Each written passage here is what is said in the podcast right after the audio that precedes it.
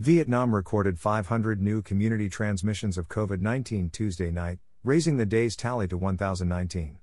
Tuesday's local tally is the second highest daily number since the disease broke out in Vietnam, after 1,089 on Monday.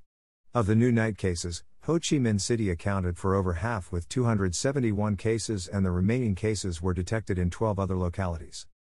In HCMC, 247 cases were found in quarantine camps and areas under lockdown, and 24 are being contact traced. Mekong Delta's Dong Thap province reported 98 cases that are all people having contact with COVID 19 patients except one case with unidentified source of transmission. Binh Duong province that borders HCMC got 92 cases, including 48 linked to a company in Di An Town, 6 linked to a company in Thu Dau Mot Town, 1 associated with a company in Thuan An Town and 27 linked to previously confirmed patients. 10 other cases have unclear transmission sources. The Central Yen province registered 16 cases that are all related to existing cases. Long An province, another HCMC's neighbor, reported 8 cases, and the Central Ninh province 3, and they have all come into contact with COVID 19 patients. Bac Giang province in the north and its neighbor Ninh got 2 cases each.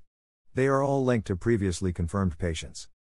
Hanoi recorded two cases, with one returning from HCMC and the other having contact with a COVID 19 patient. Mekong Delta's Tra Vinh province recorded two cases, including one linked to a cluster at Binh Dien Wholesale Market in HCMC's District 8 and one who had returned from HCMC. The case in the northern Lang Son province is a woman related to a cluster at Van Trung Industrial Park in Bac Giang.